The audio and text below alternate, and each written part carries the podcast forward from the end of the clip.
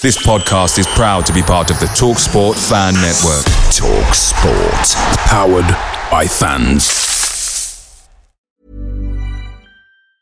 And there it is. That's as good as it gets on this stage. Nissan Townstar EV strikes again. It's an unstoppable van. Unstoppable! Look, just fantastic. You can actually see the ProPilot technology in action. Effortless parallel parking. It moves with all the confidence that comes with a 5-year warranty. And with a bench full of all-star van experts, there's real strength in depth here. That's all-star quality. Search Nissan Townstar EV and visit your local all-star van centre to see for yourself. Terms and conditions apply. 5 years or 100,000 miles, whichever comes first. ProPilot is an advanced driver assist technology. Driver's responsibility to stay alert, drive safely, and control vehicle at all times. The TalkSport Fan Network is proudly supported by McDelivery, bringing you the food you love. McDelivery brings a top-tier lineup of food right to your door. No matter the result, you'll always be winning with McDelivery. So the only thing left to say is, you win. Order now on the McDonald's app. You can also get reward points delivered too. So that ordering today means some tasty rewards for tomorrow. Only via app at participating restaurants. 18 plus. Rewards registration required. Points only on menu items. Delivery fee and terms apply. See mcdonalds.com. Here's Speroni, who rolls the ball out to Cannon. He's got options in front of him. He picks out Thomas. This is a nice-looking move from Palace. That's a neat ball to Ambrose, with space on the right. Good turn. He crosses into Johnson! Oh, yes! Back of the Nest! Hello and welcome to the Back of the Nest review show. My name is Chris Hambling, and tonight we look back at the match we played against Fulham, reviewing the game, chatting rubbish, looking at all the key points, performances, as well as covering an amount of your contact. And we'll be back after this short message.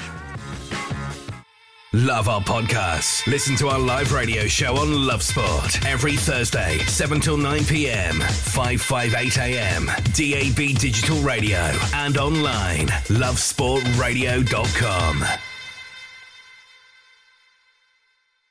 Right, welcome back. Let me introduce my panel before I do anything further. I'm going to start, as I never do this, with Chris Clark. What up, comrade? Oh, here he goes. Comrade again. How you doing, mate? Yeah, very well, thank you. Had a very fun day yesterday as a guest of the Palace for Life Foundation. Prawn Sandwich Brigade experience for me. Enjoyed the game, obviously, and then headed to the Pawsons afterwards. So, yeah, yesterday was fun, and hopefully this show's going to be fun too. How did you get to be a guest? Why wasn't I a guest? The Palace for Life Foundation. It happened because I'm a Labour councillor locally, I expressed an interest. But yeah, I was invited through that. Are you going to share any more about what that experience? What happened? Explain. I'm extremely jealous that you were given. Yeah, I am. Yeah, and I get the feeling that I deserve some sort of preferential treatment every week, and it never happens. And you've got it now, and I just want to know what happened and how. Well, so I got an email from one of the other councillors, who's actually from the other party, saying, would I like to be a guest of him and the Palace for Life Foundation in the box for Fulham, which understandably I jumped at the chance. It will be on my register of interests, members of the public. Don't worry about this. And I gave my season ticket away for no profit to my mate Dave Rogers, who's a Dulwich Hamlet season ticket holder. But they were away this week, so I gave him my ticket, which was fun. Well, there clearly is no quality control in this process, but okay, fair enough. Look, I'm just going to have to live with it. And, I think you had to finish the marathon march as well. Oh, for God. I knew you were going to say that. Honest to God, the first thing I thought when I said it, when I asked you, was you were going to say it was to do with the marathon march, and I would have got to have gone if I'd made it to the end pub. Right, that's it. We're moving on. One of the other voices you've heard in the background there, Mr. Ed Kellaway.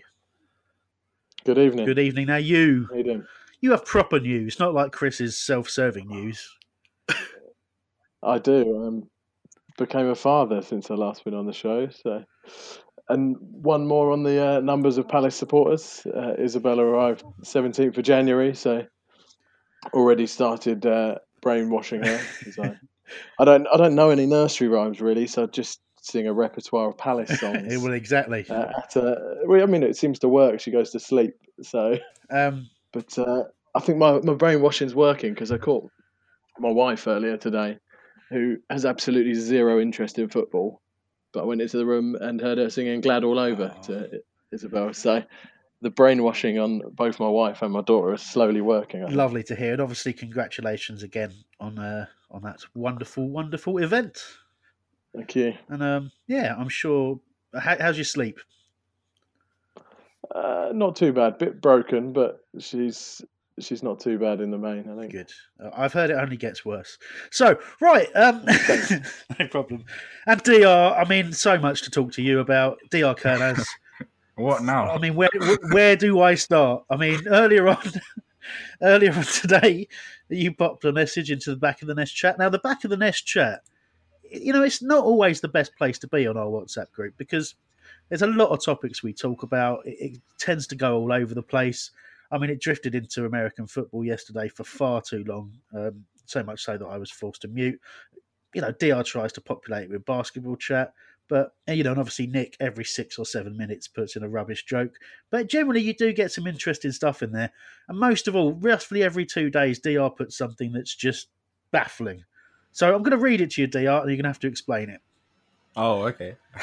This is from DR Kernas. This was at 9:34 last night. I just burped after I had Diet Coke and my nose went all... No, it actually says my noise. My noise went all fuzzy. What?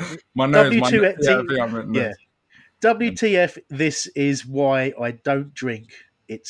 Drink it. Seemed like the acid went there. Then later on, it just happened again. WTF is going on. There's acid in my nose. Honestly, look. Long story short, I normally don't drink soft drinks, but I was going past the drink section and then I saw Diet Coke and it said 0 calories. So I was like, I've had Diet Coke before, but I forgot what it tasted like. So I was like, let me give it a try. So I had Diet, so I grabbed it. I finished the Diet Coke. It wasn't that great, but after 5-10 minutes, I felt like I had to burp, and I burped. But the weirdest thing happened, it's when you acid. It seemed like the acid went through my nose and my nose started going all fuzzy. And then I burped again 5 minutes later and the same thing happened. I was so worried. I was like, what's going on? Is something wrong with me? Am I going to pass away? It's not normal, is it? It's never happened to me ever in my life, though. When I drink Diet Coke or something, when I burp, there's acid in my nose. So am I going to pass away? But that's not normal.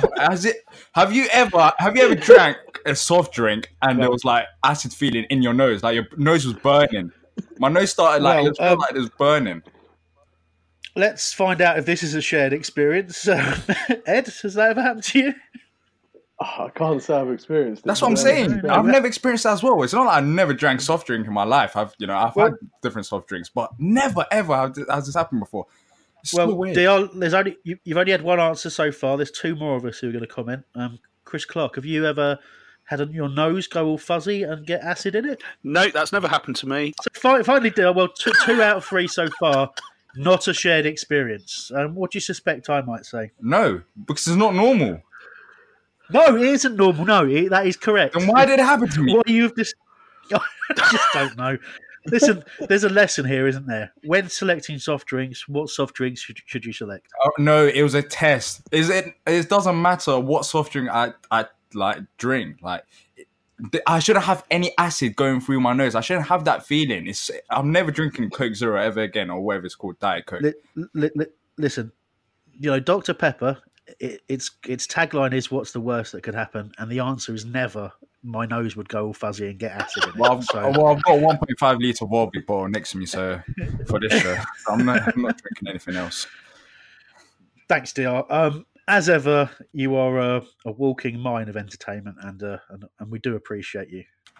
I don't want to. I don't want to be entertainment, though. It just happens. I try to avoid it. It just happens. You expect. I'd never thought my nose would start going crazy after I start drinking. It's soft. It's just weird. No, absolutely not. Okay, before we move on, a couple of things. Seems weird to say this after that conversation, but if you're feeling generous, please head over to your chosen podcast app. Give us a 5-star rating to help spread the word. Loads of you have done that over the last few weeks, and it's really helped helped us reach more people. And that's really the motivation behind that, because that's why we do it. We want people to hear what we do and hopefully enjoy it as well. So that'd be much appreciated. Do head over to backofthenest.com. There's loads of articles going up on there. We had a chat in the week with Chewy, who runs that for us at the moment. And he has done roughly 24, 25 articles at the last count. I'd done one, which sort of guilted me into writing another one, which I wrote about Wilfried Zaha. So we've written a bunch of articles. I was just going to point you in the direction of backofthenest.com to check out all our written content. More will be going live this week. And if you haven't read it, give my Wilfried Zaha article a read. It's got a lot of positive responses, and I was very happy with it. And there's some really great stuff on there as well by some other writers, and plenty more to come. I'm going to expand the content as we go. So that's the admin out of the way there. Up the front of the show as well, just to point you in the direction of the preview show. I was on it last week. Very much enjoyed it. And I think Hesketh's back this week. So the usual lineup of Terence, Albert and Sam will be taking you through the West Ham preview in midweek. And of course, I think it's DR and myself will be on Love Sport this week on Tuesday, 7 till 9pm with Jake Watson. Yep. So tune in live. Just Google Love Sport. You'll find out how to join the fun live, and the podcast will be out as soon as it's available after that. Right, that's all the admin out of the way. Let's get into the match review. Love our podcast. Listen to our live radio show on Love Sport every Thursday, 7 till 9 p.m., 558 a.m., DAB Digital Radio, and online, lovesportradio.com. Right, gents, it's match review time, and as always, we'll start with a team selection. I think let's get cards on the table here. Pre-match, you saw, obviously Kouyaté was out, replaced by Jeffrey Schlupp. I don't think anyone would have said that they were necessarily surprised by that change, but I would guarantee probably all of you, unless you're prepared to lie, would say that you weren't happy to see that instead of Max Meyer coming into the team, perhaps. And also, we saw Christian Benteke coming into the side up the top. Ayew drifting to pushing out to the left in replacing Wilfried Zaha, obviously suspended after the Southampton match. So those were the changes we saw, and obviously Batshuayi being on the bench as well as the other new signing, Bakary Sako, gave him more of an attacking and sort of stronger look to the bench. But let's talk about the decision to start Jeffrey Schlupp. And I'm going to talk to you first, DR, about this. How did you feel before witnessing the match when Schlupp was in Kouyaté? I was not shocked. I was just disappointed because I feel like Max Meyer offers more going forward in terms of creativity, and I think he's on the same level as Jeffrey Schlupp in terms of defending. So I was, I was disappointed in that aspect, but. I was not. That's the thing. I feel like Roy. We've gone past the transition stage where Max Meyer needs to get used to the Premier League. I think Roy just doesn't rate him for whatever reason. I think it's mainly due to his physicality, if I was to guess, because you saw yesterday. Whereas Jeffrey Schlupp, he was, even though he misplaced a couple of passes, he was still strong, and what he done against Tottenham showed that as well, whereas Max hasn't got that. So I think it's mainly due to his physicality, which is going to be hard for Max. But yeah, I was disappointed. Yeah, it's funny. I was the same. I felt, you looked at the Southampton game, and I think perhaps when we were looking at replacements for players, I mean, first of all, Schlupp is probably, in all honesty, a slightly more natural replacement for Kouyaté if you're expecting the same system. But what I found was interesting is, it wasn't the same system. We very much shifted to a 4-4-2. I certainly wasn't disappointed to see Jordan Ayew start because of the effort he put in against Southampton. He had a very, very good game. And obviously that was, both the players that we're talking about. I think that's going to be a bit of a theme this week, in that some much maligned players in, I suppose, Benteke, Schlupp and Jordan Ayew were very, very good, were amongst the pick of our players.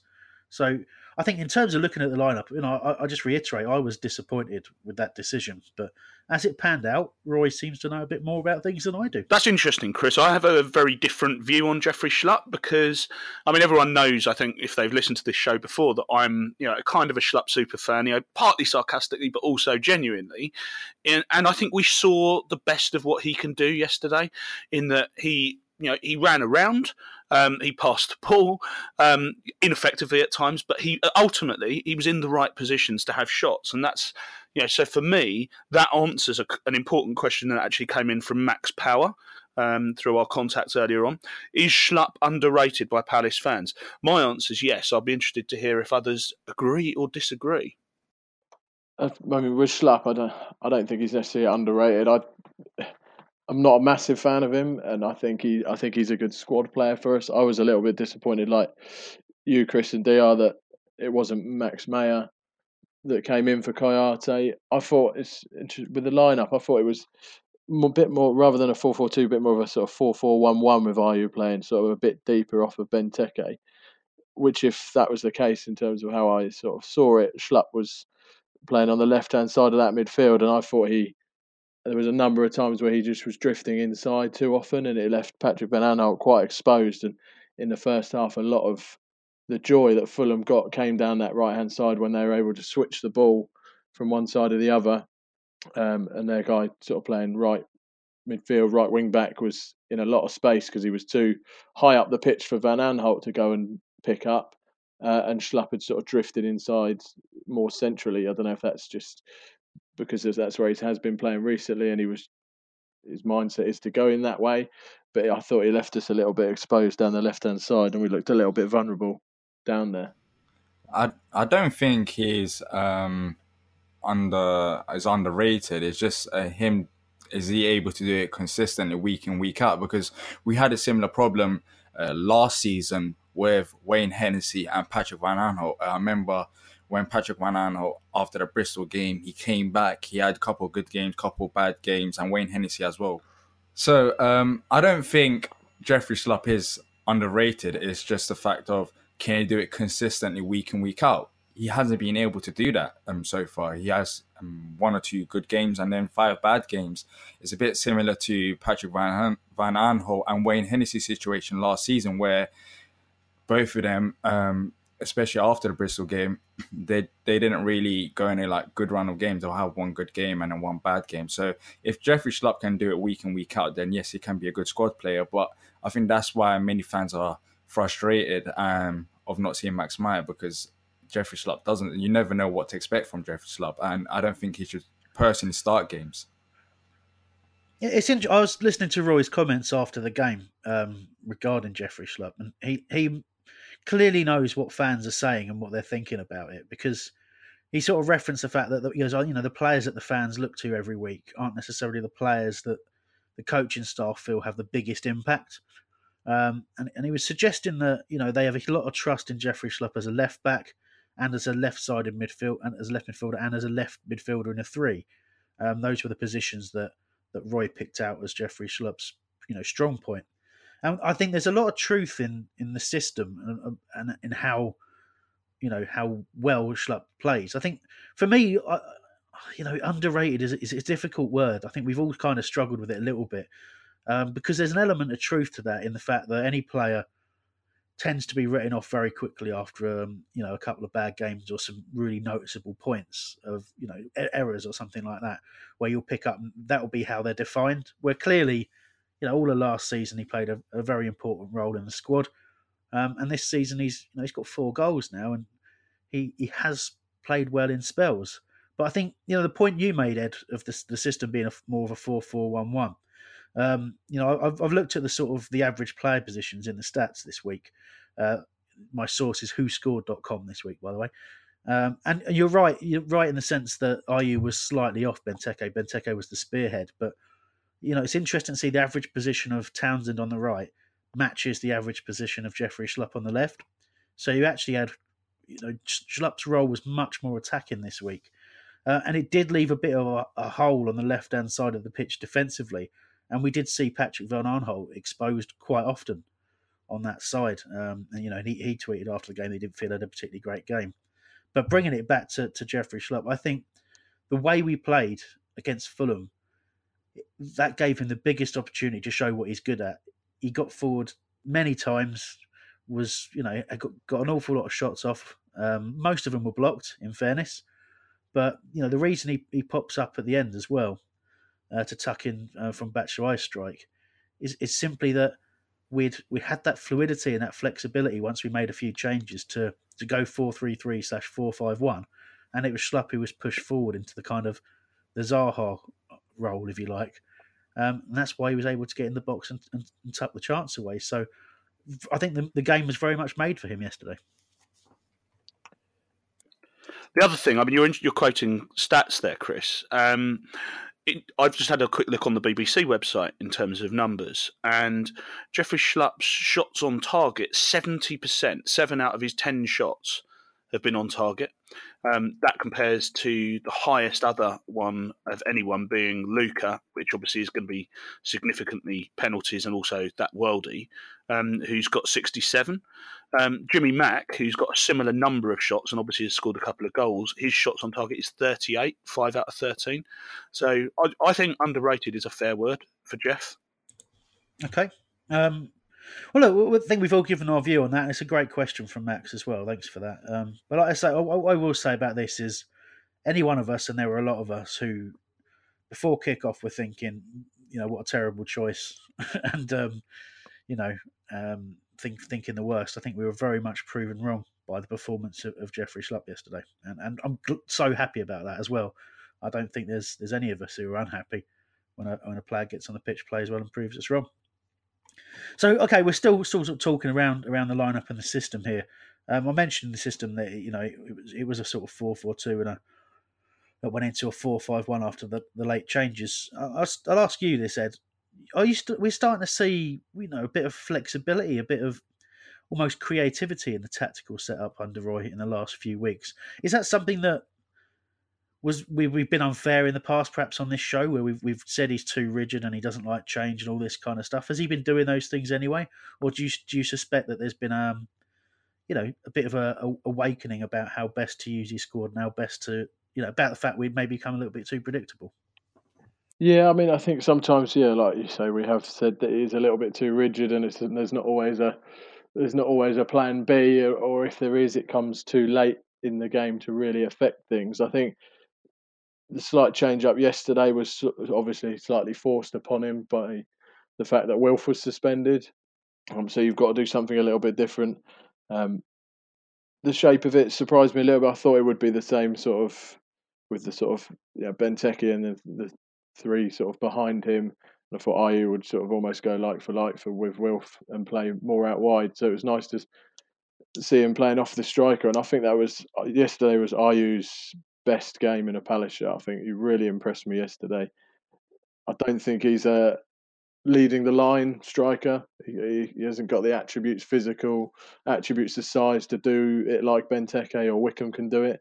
But yesterday, what suited him perfectly in that role, it was a bit like Shamak a few years back when he was at his best for us. He can just be really busy in there, a real nuisance for their players. He turned possession over a lot of times yesterday, just robbing it off their deep-lying midfield player, Seri, and started attacks for us. So it was nice to see Ayew in that role yesterday and to see him play as well as he did, because I've been a reasonable critic of him since he came. It hasn't impressed me a great deal, but I think, you know, we definitely saw the best of him in that position that he played in yesterday. Definitely. And it's funny, the impact that competition for places has on players. It just cannot be underestimated. I mean, again, that, you know, I think it's as much a subconscious thing as a conscious thing, because, you know, with Wickham, well, okay, he had a knock yesterday, nothing serious, but failed a late fitness test, and so wasn't selected. But having Benteke start, and obviously, you know, Sako can play up top as well as Batshuayi, and, you know, and Ayew started. We've got an awful lot of competition there, and I think Ayew has definitely risen to that challenge. So, yeah, very interested to see. I don't think it's only competition though. I think after that Wolves game, we've seen a different Ayew, Jordan Ayew. He seems more confident after scoring a goal. I think competition, of course, plays a part, But just for a striker, if you score a goal, you're just buzzing, and then next week you just want to go out there and play again. And I think that's why Ayew has been performing so well, because he scored a basic. Well, it was a very good touch from Ayew against Wolves, but he scored that nice goal, and then afterwards it seemed like he's changed. He's just turned the corner. So I think you're absolutely right there. Confidence is probably the biggest factor in how well a player plays. There's all sorts of other things that we can talk about, but you're absolutely right, dear. I certainly didn't mean that this competition for places was the only factor. You're right; he's been a different player since he knocked a couple of goals in, for sure. But again, the work rate's always been there, and I think again you go back to Roy's system. Roy's system has a need for a forward player to do that level of work. And I think you go back to the struggles that Benteke had last season and the start of this season prior to injury, where he simply wasn't able or wasn't interested in doing that amount of work. I found we're starting to see, Roy has his favourites for a reason, and we might not always agree with it. And I think, had Mitrovic tucked away that early chance in this game, things might have gone differently. We could be having a show where we're bemoaning Roy's favouritism of certain players. But this week, we get to talk about the positives of that. I think that's an interesting point to consider. I just got a question for you, actually, Chris, on the game plan, which is the kind of last bit I want to do on the tactical side of it. So we're the home side, but we've noticed, I think all of us have noticed, that we struggle to break teams down, and we're much better playing on the break. We attempted. Well, again, you might disagree with this, but I feel we attempted to beat Fulham by giving them the ball. And asking them to take the impetus to come and attack us, because they needed the points. They're desperate to get a win in that game. So we just thought, well, come and try and break us down, because we've got a good shape. We don't concede that many goals, and we'll hit you on the break. And I feel that that very much played into our hands yesterday. Yep, I would agree that was the game plan. I mean, you can see if you look at the possession stats. I think that Fulham had 67%. Possession, but mostly, despite their best efforts, their efforts actually weren't that much cop. And I mean that's partly a product of our solid setup. I thought we were well set up in defence yesterday. Sako was back to the Sako who signed for us, came for us on that loan deal with Allardyce a couple of seasons ago. But going back to the question about the system more. Actually, I've completely lost my thread there. Magnificent. Right, it's almost as good as Ed sitting there with his hand up permanently. Yeah, sorry, comrade. Right, remind me of the question. Oh, it was about the fact we were hitting on the break. Yeah, that was clearly the setup. In terms of selection, I mean, the one thing that I would have liked to have seen Meyer start too, but I thought again Jimmy Mack looked tired. Yesterday, and that's who I'd have dropped to accommodate Meyer yesterday. I would have liked to have seen him play. It's an interesting point. And again, he could come under that category of an unsung hero. I know, again, neutrals who watch Palace have a tendency to say, MacArthur goes under the radar a bit. I think he goes in spells where everyone talks about how important he is. But he is certainly a Roy favourite. And again, that has pros and cons. But I think I've noticed a lot of people talk, it's been creeping in where every week we sort of go, why isn't Max starting? I know Patrick's got a hashtag of free Max Meyer going. And I think a lot of, people start to ask the question, well, hang on a second, what has he done to make you think that he should be playing every week? From my perspective, you can just see the class, the speed of thought that he has and how, look at the second goal yesterday. He's a bigger part to play in that as anybody. Just, perhaps only Mamadou Sakho starting it off with the challenge that he makes and digging in that way can claim, more of an influence there. But, it's just he is a very tidy, clever footballer, and you need those types of players in your squad. I think we're just desperate to see that. Otherwise, why would he stay at Crystal Palace to stay on the bench? Just quickly going on to Mako, I know Chris mentioned him. I think Mak is really, I don't know, he's a bit like, not like Jeffrey Schlupp in terms of his style of play, but the inconsistency. It's like we're not really seeing the Michael we saw previously yesterday. Simple passes, especially in the first half, he was just misplacing it, and he didn't really offer much. But I think it just goes as you said, Hambo. Roy just prefers his players, and if that wasn't the case, I feel like the competition, there's actually players there that could potentially get inside, and I think like it's damaging us in a way because Mako, once again, it wasn't a great game, but next week he will definitely start. But no one really talk about it because he's really gotten away with it this season. Yeah, I think that's true. Look, he does have an important role to play, and one of those roles that he does play within the side is being an organizer, being one of Roy's voices on the pitch. And again, that shouldn't be underestimated. But I agree with what's been said. I think, you know, if I was looking to fit Max Meyer into the team, and I would be, because I think he's a very, very good footballer, I think that's probably the route that I would go down. But okay, well, that's a little look at the sort of game plan and the tactics and what we thought around the team selection. And we'll get into more about how that panned out in just a moment. But it is that time of the week where we go to Mr. DR Kernas for his Stat of the Week. DR's Stat of the Week, sponsored by Dr. Pepper. Okay. Even though Vicente Guaita didn't have much to do yesterday, since coming into the starting lineup, he has been very solid. We're averaging 2 points a match this season when he plays for 90 minutes. Thanks to Patrick O'Connor for that stat. DR's Stat of the Week, sponsored by Dr. Pepper. DR's Stat of the Week has no affiliation with Dr. Pepper. DR was not aware they even still produce Dr. Pepper. He claims that nobody drinks Dr. Pepper, especially people from South London, and that drinking Dr. Pepper is a thing of generations past. This is not the view of Back of the Nest in general. Other soft drinks are available. DR's view should always be taken with a pinch of salt. And there it is, that's as good as it gets on this stage. Nissan Townstar EV strikes again. It's an unstoppable van, unstoppable. Look, just fantastic. You can actually see the ProPilot technology in action. Effortless parallel parking. It moves with all the confidence that comes with a 5-year warranty. And with a bench full of all-star van experts, there's real strength in depth here. That's all-star quality. Search Nissan Townstar EV and visit your local all-star van centre to see for yourself.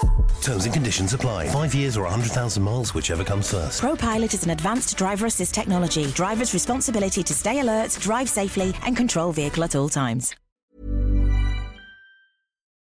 Away days are great, but there's nothing quite like playing at home. The same goes for McDonald's. Maximise your home ground advantage with McDelivery. You win. Order now on the McDonald's app.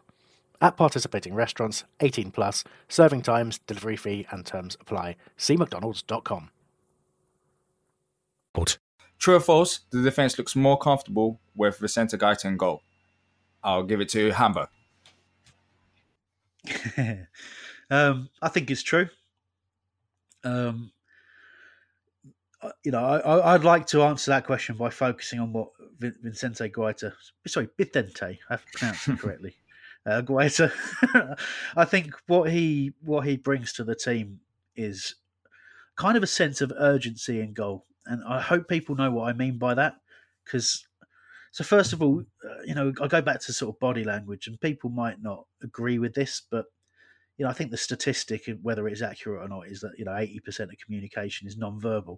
And I think if you look at how he carries himself and how attentive he is to what's going on in front of him, how quick he is to come and claim the ball, he's always talking, he's always, pointing and organising his players around him. So you look at the fact that he went through an entire match yesterday without facing a shot on target, but he was still involved for 90 minutes plus, 96 minutes, I think it was in the end. The guy is... when you look at him, he just looks like he's at the game. He's involved every single second. He's in that goal, whether he's directly doing something or not. And I haven't always had that feeling. With a variety of goalkeepers in the past, I like everything about how he keeps goal, and I think he's an incredibly important player for Palace. So I have to give it a very big true deal. But don't you think that credit has to go to the coaching staff as well? Because even when Wayne Hennessey was there, we were still keeping clean sheets and the defence didn't seem that much off the pace. And if you look at majority of our goals, well, not majority, but there's been so many cases that we've conceded goals due to individual errors. And that's mainly due to, I don't think that's mainly due to the goalkeepers though. That's mainly due to the individual defenders. What do you think? I'd say it's an interesting point. I'll let Ed jump in on this in a sec. I do think it's a point worth making that certainly I would point to Sakho and Tompkins ahead of whichever goalkeeper it is and say that they have a huge helping hand there towards any kind of clean sheet. But I think the defence is a unit, and I think it looks a more comfortable, confident unit with Vicente Guaita there. I think just going what DR was saying about credit to the coaching staff and things. I think obviously yes, because we saw an improvement in Wayne before he's lost his place to Guaita, but also I think that goes back to what Chris was saying earlier about competition for places. It's no coincidence since his improvement at the start of this season is after Guaita's come in and he knows that there's someone else that's really going after that number one spot. But in terms of the back four, I do think I feel a lot more confident with him in goal, although, like we say, he didn't face any shots yesterday. Everything he had to come out for and claim was confidently taken, high balls, low balls. And having play football, play as a centre-back, when you've got a keeper behind you that you have that confidence in, that you've got no doubt in your mind when he gives you that shout, you can comfortably duck out of the header and he's going to come and claim the cross, no issues. It does give a back four that much more reassurance. And I think that's just a nice... sort of added a little bit more to what was already a very solid back four, but having him behind them, it just that makes it a very sort of solid base for us to build from, and it's promising for the rest of the season that he seems to be settling in quite well and a good understanding with Tompkins and Sakho. I think the thing that I observed relates back to something that Hambo said a short while ago, which is the extent to which Comrade Guaita was communicating with the defenders and asking them to move to the left before he kicked the ball out, for example, because he was planning to send it down the middle. And so, you wanted the players back in position. I thought that was really notable and something that Wayne didn't used to do. Maybe he's got better at it since, but the other thing is that, his distribution is really, really good. He gets the ball into the right place. And for once, we actually had someone who he could target, because, for a while, you've had a goalkeeper trying to play to Jordan Ayew, who, with all due respect, is not a target man. When Wickham came on a few games ago, that changed things. It meant that he'd got someone to play to. And, Benteke was having considerable joy from the attacking ball. So I think it's a pivotal change for us in terms of the way we can play, because it means we're not just dependent on pushing it out to the left to Sakho, who does the diagonal pass that Delaney used to do. He looked really good. And the last thing that I will say is Guaita, his celebration when the second goal went in at the end was really great. Just watching him drop to his knees and punch the air. That's actually been the photo that's been used by the club to promote the 17 minutes of highlights. Can't believe there were 17 minutes of highlights from that game. But apparently I have to disagree with it, Chris. I think Vicente Guaita, the main issue with him is his distribution. Yesterday, there were so many passes, especially from goal kicks, that I noticed that fell short and didn't go to Benteke. And whether it was, defenders passing back to him or goal kicks, there was so many situations like that. I think that's what I'm really surprised about. I thought Vicente Guaita would be a better distributor, but maybe yesterday he had an off day, but it was really poor. I expected him to kick more balls to Benteke, and there was, at times it was just like, what's going on? Is it a wind? Why can't you just kick it all the way up the pitch? Whereas Wayne Hennessey, we haven't had that situation where he can kick the ball all the way up the pitch. But that's me being harsh, by the way. But yeah, my only problem with Guaita is actually his distribution. I think DR makes a fair point. There was a couple of goal kicks yesterday that came up really short, so I don't know what the wind was like down on the pitch. It did look like a couple of them hung up in the wind, but it seemed to me like... Wayne has a massive kick on him, doesn't he? But the players and Benteke and everyone set up as if it was Wayne kicking, and Guaita, even on a good day with no wind, is not going to hit the distances that he's hit, so it looked sort of worse than it was because they were used to Wayne putting it 15, 20 yards into the other team's half. So I'm not so sure I agree with either of you, to be honest. I think that, well, there's been certainly a couple of moments that Guaita's kicked just as long, if not longer, than Wayne. I think maybe conditions yesterday were a factor. I think, again, on distribution, I've generally been impressed with, but I did notice yesterday that he was struggling at times. So whether it's maybe because he was out with that injury and he's taking it a bit easier on the calf, I don't know. There was a couple that sort of didn't even make the halfway line yesterday. So. Yeah, odd, but it's not something I'd noticed before. So I guess we'll see how that one pans out. Okay, great discussion there. Enjoyed that, guys. So let's move on slightly now and sort of talk about the goals, and we'll talk about obviously the penalty first, and very similar to the Spurs game, where a sort of inexplicable handball, but. I think what's important to note that, first of all, there was some very good work on the right-hand side between Townsend and Wan-Bissaka. I think, MacArthur going over there to help out and getting his head up and just putting the ball in. That's what Benteke gives you. He gives you a target to aim at, and the Benteke that's come back from injury looks a lot more likely to get into a proper tussle with the defenders. And, a mistake happened and we took advantage of it. And, DR, you noticed something interesting with Mitrovic talking to the keeper about where Luca was going to put the penalty. He was right, but he couldn't stop it, could he? Yeah, I looked at Mitrovic. He just caught my eye, and he was near the halfway line, and he was just pointing towards the right. He was just like to the goalkeeper, "He's going right, he's going right, he's going right." And I was like, "Wait, what's going on here?" Because I know they're very close mates, so I was actually scared. And it did go to the right, and the goalkeeper did get a little touch, but it managed to go in. So that was a scary moment, but that was just foolish from the Fulham defender. I think Ranieri, even after the game, he said, like, what is he doing to his own player? And that's really telling. Imagine your own manager slagging you off for doing a mistake like that. He did. I think there was some suggestion on the Match of the Day that he said stupid. He was saying stupid foul when he said stupid fool. But who knows? I think both are true. But listen, it was good for us to take advantage, because I think Roy's comments after the game were absolutely spot on, in that we weren't playing particularly well up until that point. But as soon as we got that penalty, we got that extra bit of confidence, and of course went on to win the game. Whereas I think realistically, up until that point, Fulham have had the best chance with a Mitrovic missed header, which again Tompkins probably just took his eye off the ball for him to miss that. But it was a great moment to go 1-0. You know what? In the first half, I know the second half was a different story, but in the first half, Fulham did actually play decent. They were passing it really good. At times I was like, what's going on? Is this Fulham or is it Barcelona? They were just taking the time and passing it forward.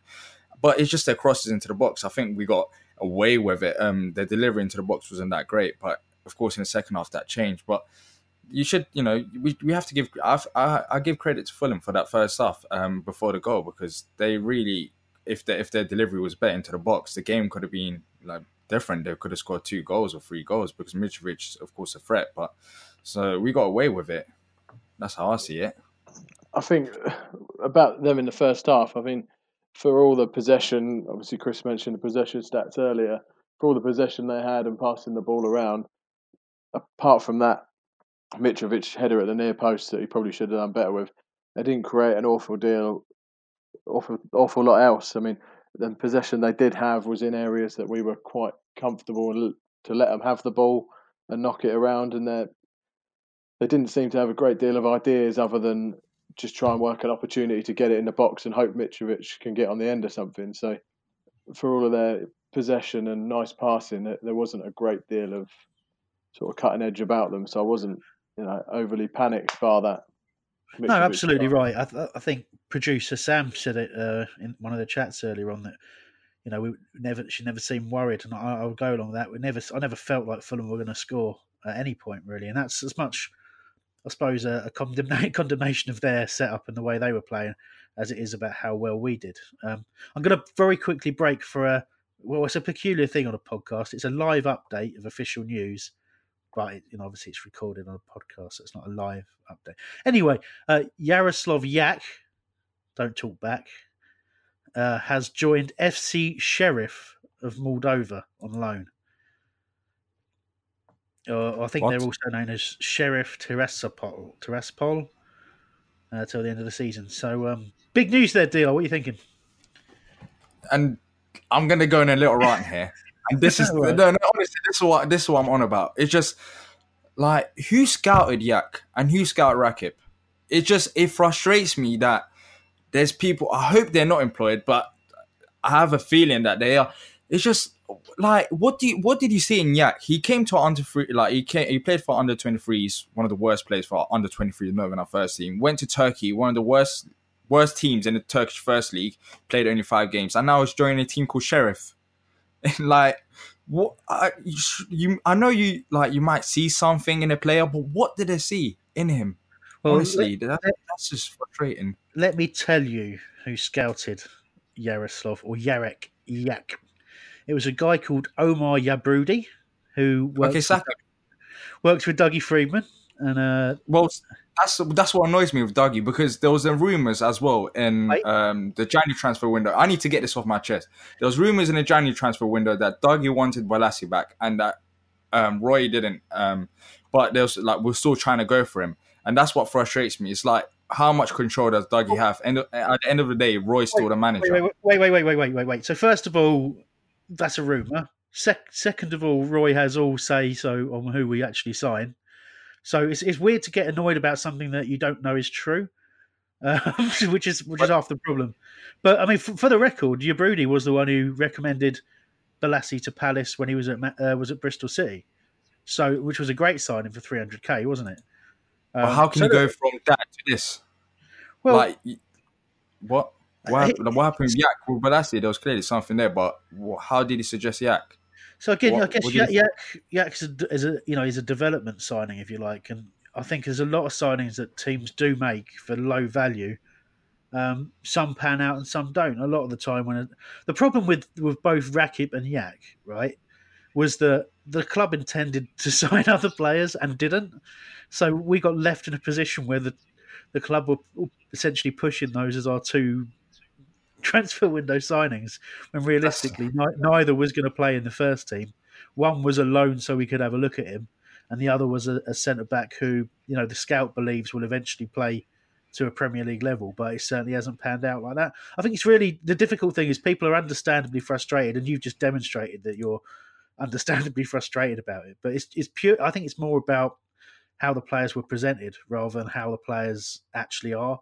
You know, you're allowed to take a punt on a signing, and it's allowed not to work out. The trouble is, you know, we made it out like they were going to play in the first team. Yeah, I think you've sort of hit the nail on the head there, Chris. I mean, with Yak, I mean, it's a low risk, potentially high reward signing, isn't it? Because I don't know what we paid for him, not very much in the grand scheme of things. I very much doubt he's on big money, but if he comes good in the terms that Balassi did, and he turns into a proper Premier League centre half that we have for a few years, and we sell on for big money like we did with Balassi, then it's great. If it doesn't work out, we ship him off again. Well, you've lost, a couple of million quid, maybe tops. In the grand scheme of things, isn't massive amounts. So it was a bit of a gamble, but a fairly low risk one. But like you say, it's the way that we didn't sign anyone else and they did. You know, the Twitter's putting out like signing videos and interviews of them like they're proper first team signings, and then they don't play, or they do play in the under 23s and they're pony. That people get annoyed and frustrated that that's what the club have come up with. So, yeah, it's like if you go back, exactly right. You go back a little while and think when we signed, I think Simon Thomas from Boreham Wood. Like, we didn't put out a massive signing video about him holding up a scarf and standing in front of the Sellers pitch. And, you know, he wasn't like a marquee signing. He was a player that joined us, played for the under-23s, got on the bench a couple of times. I think might have even made a first-team performance. But it was clear he was someone we got from non-league to see if he would develop. You think about players like Kwesi Appiah, who's, you know, he's forged himself a good career, but, you know, never really troubled the first team as such. You know, you make these signings all the time, and the truth is, with development signings, particularly if you're going abroad for an established player, or you're picking a player who's not established, or you're, you know, picking a non-league signing, I think failure rate's pretty high on those. And, you know, let's face it, Yak somehow managed to get 2 caps for Poland. So I don't know how. You joined FC Sheriff. I thought that was an American team. I didn't even know. Like, what is an FC Sheriff? I've never heard of that. I'm thinking though, if he got a couple of caps for Poland, Dio, might be worth having a look in your family history, see if you can qualify for Poland. What's the scout's name? Omar what? Give him like, to watch me play football, because I might have a chance at Palace as well. I'm sure he's had a look at you when he played at Selhurst a couple of years back, I reckon. Oh yeah, I remember. Yeah. So anyway, that was a small diversion there. So we'll jump back. We were in the middle of talking about the goal. We talked about the penalty. Let's talk about the last goal as well. And that ties into a comment we got from Mike Scott of this very parish, who he would mention it was the Sakho tackle. He said, "How good was that Sakho slide tackle?" And Wan-Bissaka's 28 slide tackles he put in there. We'll talk about Aaron Wan-Bissaka in a bit, but it's great to see with that second goal that started off with a proper challenge from Sakho, and I didn't realise until watching the post-match interviews. Excuse me, a little burp there. Keep that one in, Sam. That Sakho was actually ill and didn't train Friday, so basically turned up on match day having not trained from being ill on the Thursday night, and to put in a performance like that was absolutely astonishing. He starts the move by putting in a crunching tackle, really perfectly timed. Gets up and swings a foot to knock the ball into centre midfield as well as a secondary challenge. Then it sort of sets Max Meyer away. Lovely control and move. Then we just play a lovely little move on the break. Ends up on the left-hand side of the box, interchange with Max Meyer and Andros Townsend, finding Mishi Batshuayi off the bench. Straight away, a brilliant impact. Lovely little control, quick feet. Gets a brilliant shot away. It's a good save, good strong hand to it, but super Jeffrey Schlupp is on hand to tuck it away. And it's I was actually on the edge of the 6-yard box. It was said to be our first goal from inside the 6-yard box this season, but I thought it was just outside when I looked at it. But anyway, it doesn't really matter. Great finish, great move, great goal, and guys, a fitting reward, I think. I think we deserve the 2-0 after that second half display. Wouldn't you say, DR? Yeah, I think so.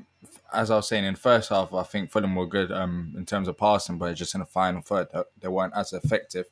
Whereas in the second half, I don't know what happened. They were just scared to play football, I guess. They just kept passing it back. But yeah, we played very good in the second half, even though the defenders didn't have much to do.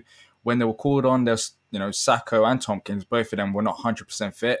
They still done a decent job. That was a brilliant tackle from Sakho, and I think that's what you pay Sakho for. He hasn't mistaken him, but then he can do brilliant challenges like that that can lead to goals. So that was fantastic to see. But what impressed me the most is that Batshuayi's footwork and the fact that he's not scared to shoot. The way he just controlled the ball and took a shot, I think that's really promising. I'm excited to see what he can do in the coming games, because if you can keep that up with playing with no fear and shooting when he wants to, basically, that's going to be really effective for us. I think we can get a couple more goals like Jeffrey Schlupp scored. Yeah, for me, we definitely deserve the 2-0 based on the second half, but it was just a massive feeling of relief for me, really. It was starting to feel like it could go the way of sort of the Watford game, the Southampton game, where we got ourselves ahead, have a few half chances to kill the game off, don't take them, and then we get hit with a sucker punch and either drop points with a draw or lose the game. So it was a massive relief, really, when we got that second one. We left it quite late to kill them off, but yeah, like DR says, Batshuayi is very, very encouraging. Little bits we saw of him, lovely bit like the footwork, just and that's what I think we've lacked from strikers, whether it's been through sort of Benteke's lack of confidence because of his goals drying up before he was injured. He may be there, or one of the other players maybe there would have been trying to look to lay someone off and for someone else to have a shot. But you can see Batshuayi, he's a proper striker, and all he wants to do is try and get that half a yard, half a turn, and instinctively knowing where the goal is, just wants to pull the trigger and get his shot off. And that's obviously what led to the sort of little tap in for Schlupp to really kill Fulham off. It was fantastic that we had such options on the bench, because being able to bring someone like Batshuayi on and see the difference that he made, having Meyer and being able to bring him on. Roy obviously did it a little bit later than some of us might have liked, but I think the interesting contrast with the Southampton game, where the changes were too late, these changes came at the right time and they were the right changes. So, you know, you have to congratulate Roy for that. And then just specifically on the goal, I was listening to Five Live earlier on and they were talking about the number of Raheem Sterling's goals that are, you know, relatively simple tap-ins.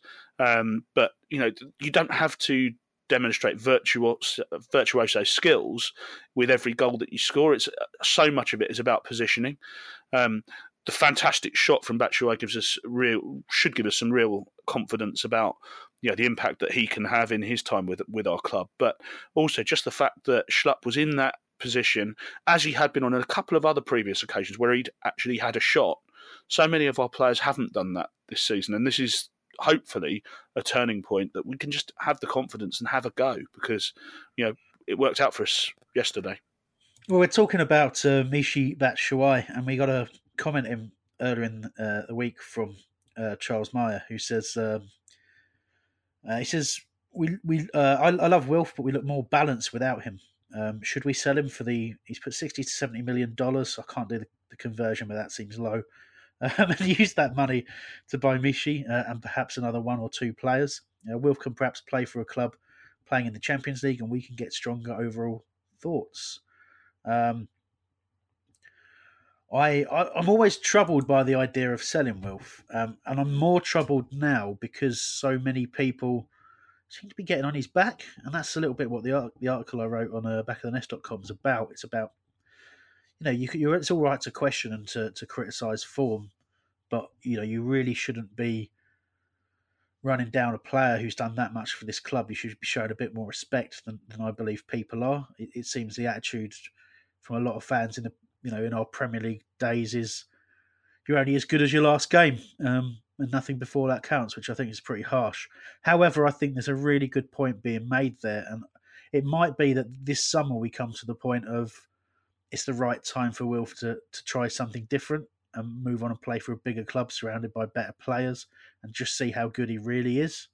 And I suppose from our perspective, it's nice to see us cope without him. Again, without being too disrespectful to Fulham, it is Fulham, and they've struggled all season. You know, there's so many games where we've looked to Wilf to lead the line and be our best player and get us points where we've played better teams. And I think that's where we would miss him. But having said that, if we get a decent sum of money, accepting we have to give a fair chunk of it to Man United, and we can go and get players in, great. I think there's a chance to keep the club nice and strong. But whatever happens, if Wilf goes, you know, I believe we're a weaker club without him, and that'll always be in my opinion. I see that. Not, it's going to sound weird, but as like the dream scenario, if Wilf does leave, 60 to 70 million for Wilf is a good amount of money, just like 30 million was for Balassi. As much as we love him, if an offer like that comes, we can't really reject it, because he is, you know, he's not, that's the best you'll get for him. I doubt another team will pay that in the future. So I think in summer, if a scenario like this does happen and a club does come for 60 million, I think it'll be good if Wilf moves on for him. I wanted to see him go abroad to a club like Dortmund, play in the Champions League, and that'll help him. In that way, he can push on with his career. And as you said, Hambo, that's a lot of money, and we can push on with the club as well by using that money. But in terms of getting Michy, I wouldn't get too ahead of myself right now, because we've only seen 15 minutes of him. Like, I know it was good, but we have to see what he does for the rest of the season, and then we can decide. But I see that as like the dream scenario when he does leave us, 60, 70 million, and then reinvest it. But I wanted to go abroad to a Champions League club. Yeah, wise words on the Batshuayi situation. We don't know long term what he would bring to Palace. I do get that feeling, and I think everyone seems to have been saying the same thing, that he just seems like a character that's gonna fit in at Palace. You know, it's interesting to note that Chelsea refused to loan him to Spurs and kind of insisted that he went to us, which I think perhaps there's a good relationship being built there, particularly from last season with how well Loftus-Cheek progressed at Palace and how well he was looked after. I think that it was obviously nice to have a good relationship going on there. I think Chelsea will want a lot of money for him, and the better he does with us, unfortunately, the more money that will be. But it's a good question, and I think, yeah, it's all hypothetical at this moment in time. But again, I just reiterate, you don't want to lose your best players, but if it has to happen, you know, that's exactly the type of thing you've got to do. If you're going to get a large sum of money for Wilfried Zaha, you've got to go out and spend it straight away and try and plug that gap, try and create something different within your squad that covers what you lose.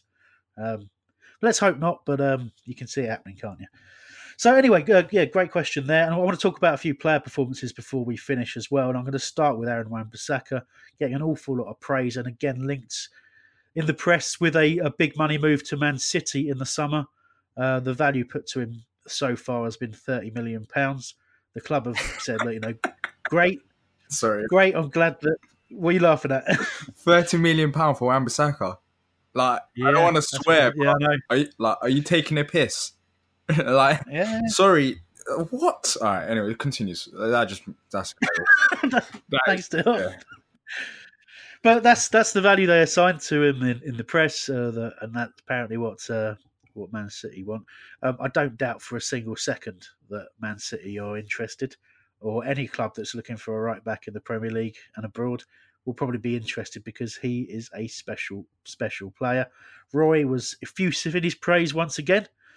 Said that he had a great game, and he was relieved in the 94th minute when he made a mistake, because he thought he was a robot, which amused me, and something I've said before as well. So look, he's getting all the plaudits, and rightly so. His statistics are absolutely outrageous. Every week we see it, and also now the stories are clear that England are watching him very, very closely. Southgate has watched him 3 games in a row, I think it is now. And there's the suggestion is he's very, very close to an England call-up, and not just a call-up to the squad. He's very close to being the starting right-back, by all accounts. What do you think of that, deal? Yeah, I think he's deserved.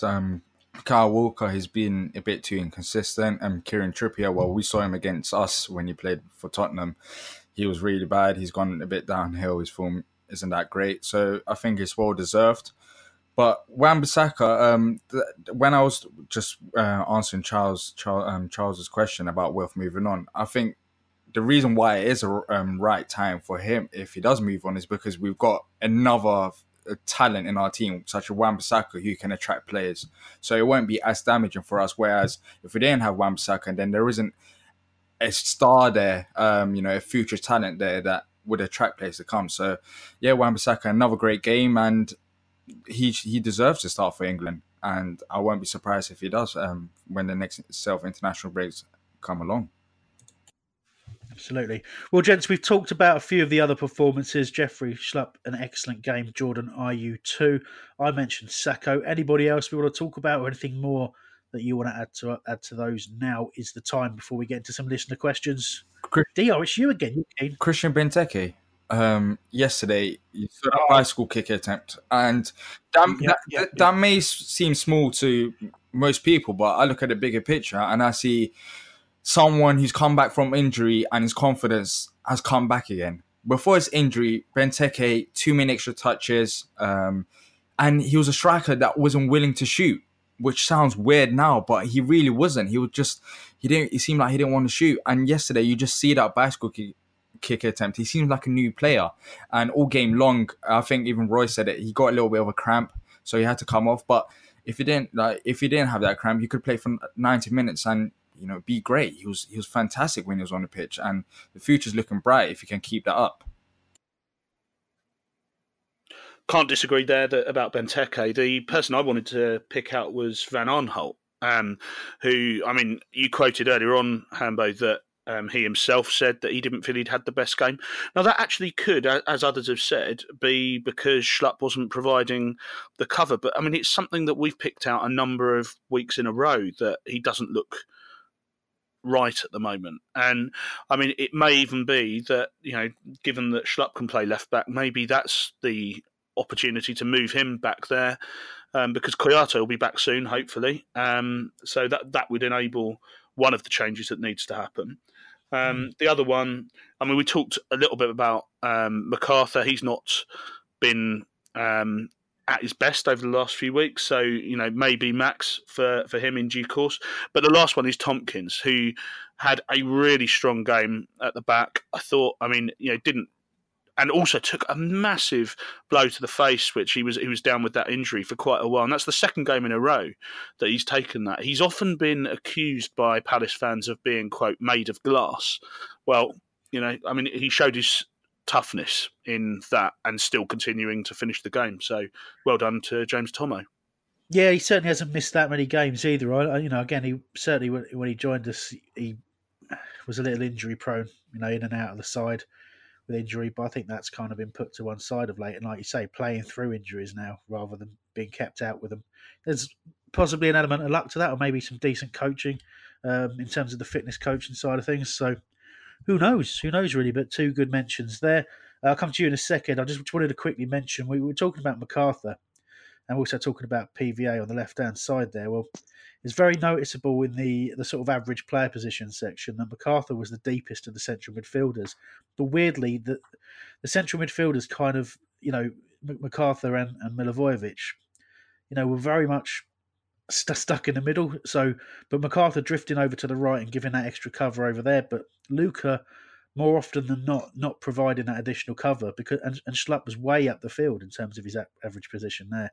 So I think there's definitely some truth to what you were saying, Chris. But I just want to go back very, very quickly to the Benteke chance and Benteke performance.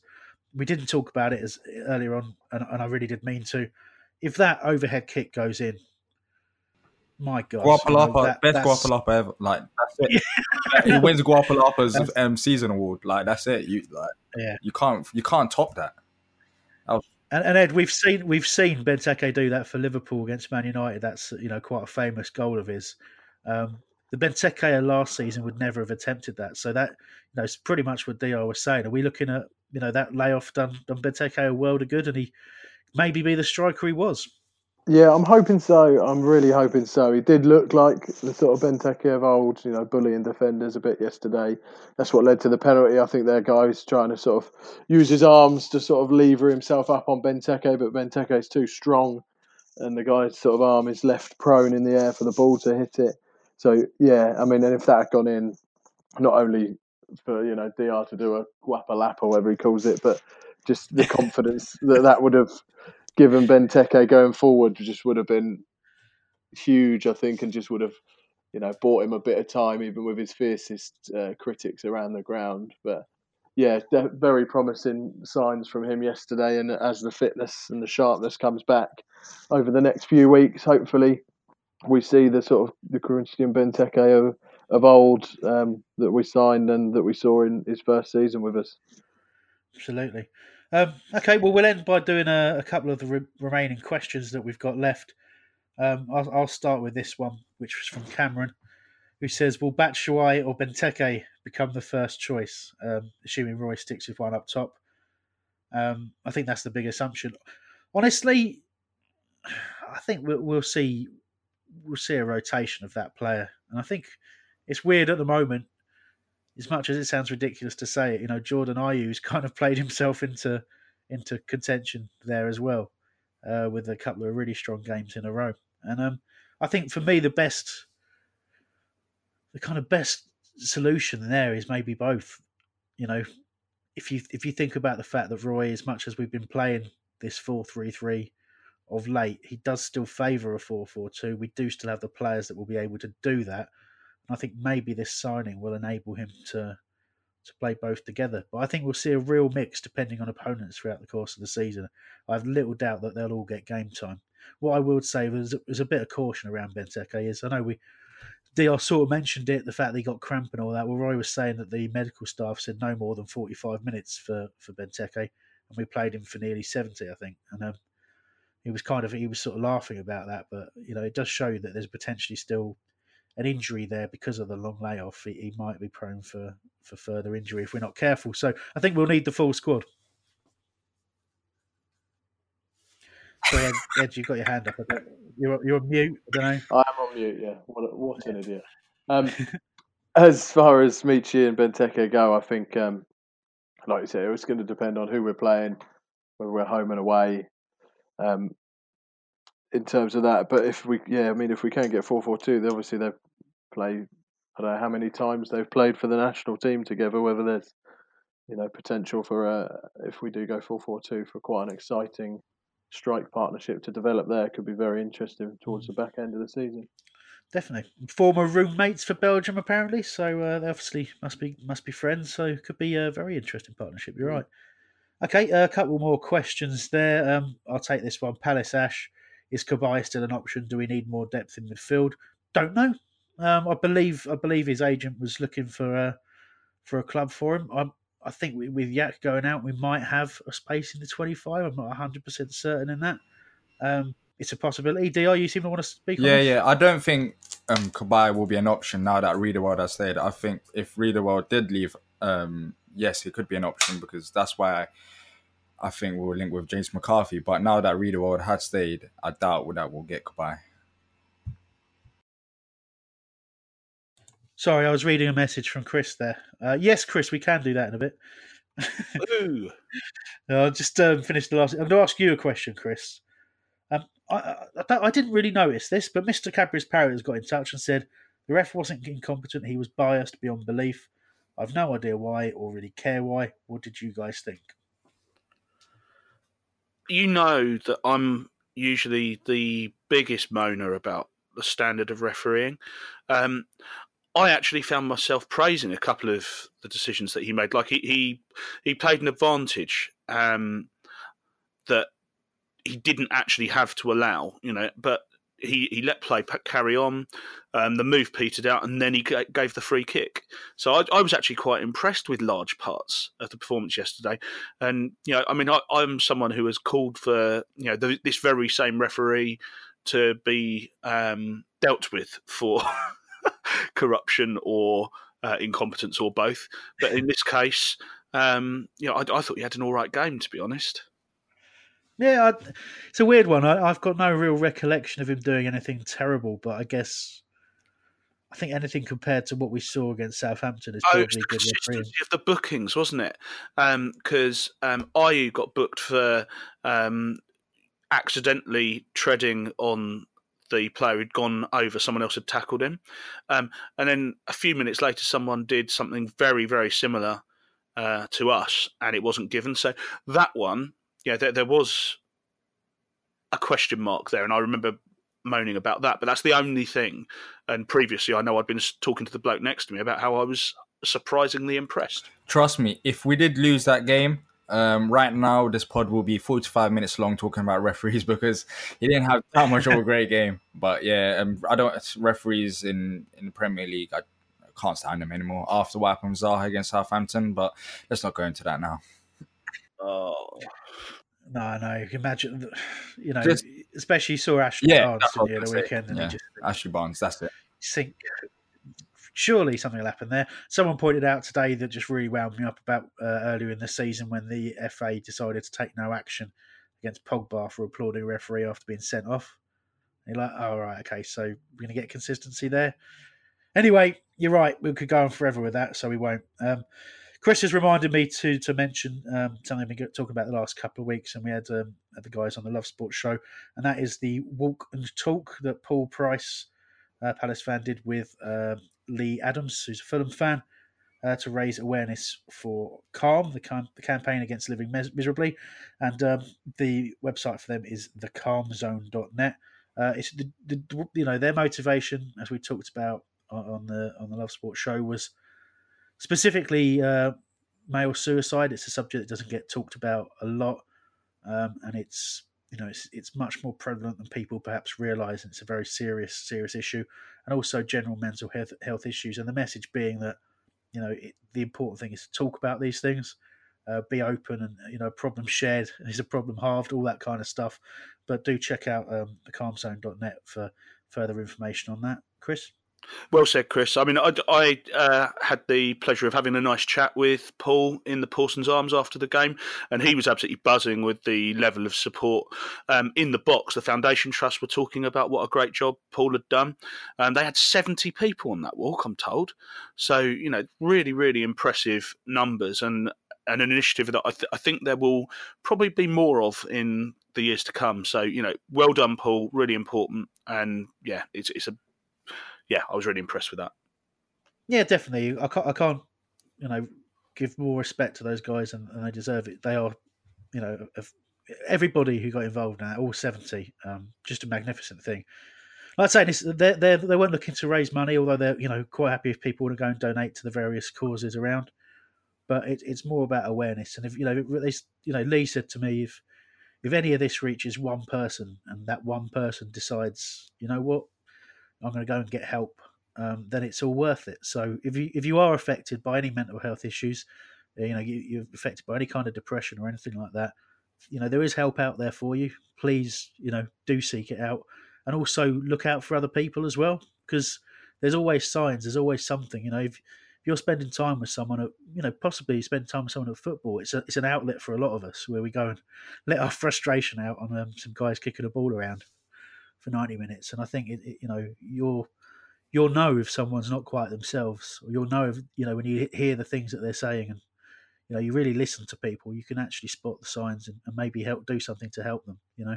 And the thing to do is, you know, not just, you know, you've got to be there as someone who can obviously listen to them and listen to their concerns, but you remember you're not a professional. The real thing to do is to really give them that sort of encouragement and freedom to go out and get proper help if they are feeling that way. It's awareness is the most important part of this message. So, you know, hopefully that helps in some small way. Anyway, I know it's a bit of a heavy tone to end the show on, but hopefully very worthwhile for you. So thank you to everybody who got in touch with us this week and helped us shape this show. Thanks to Sam for producing. She's got an awful lot of editing to do on this one. And cheers to my panel. And that's DR, Chris and Ed.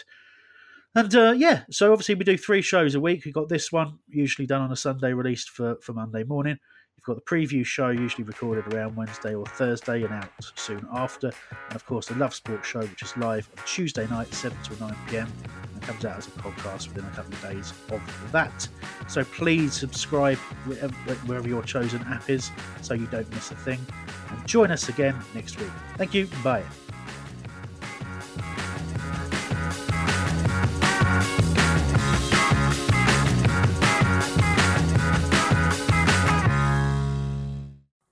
It's the 90th minute. All your mates around. You've got your McNugget share boxes ready to go. Your mate's already got booked for double dipping, and you steal the last nugget, snatching all 3 points. Perfect. Order McDelivery now on the McDonald's app. You in? At participating restaurants, 18 plus, serving times, delivery fee and terms apply. See mcdonalds.com.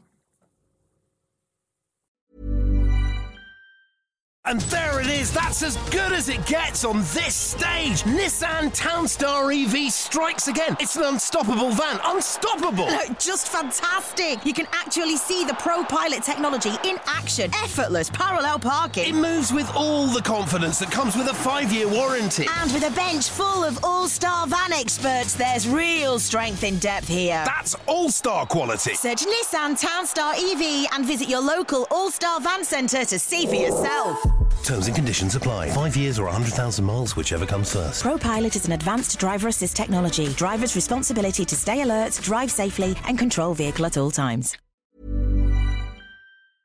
This podcast is proud to be part of the TalkSport Fan Network. TalkSport. Powered by fans.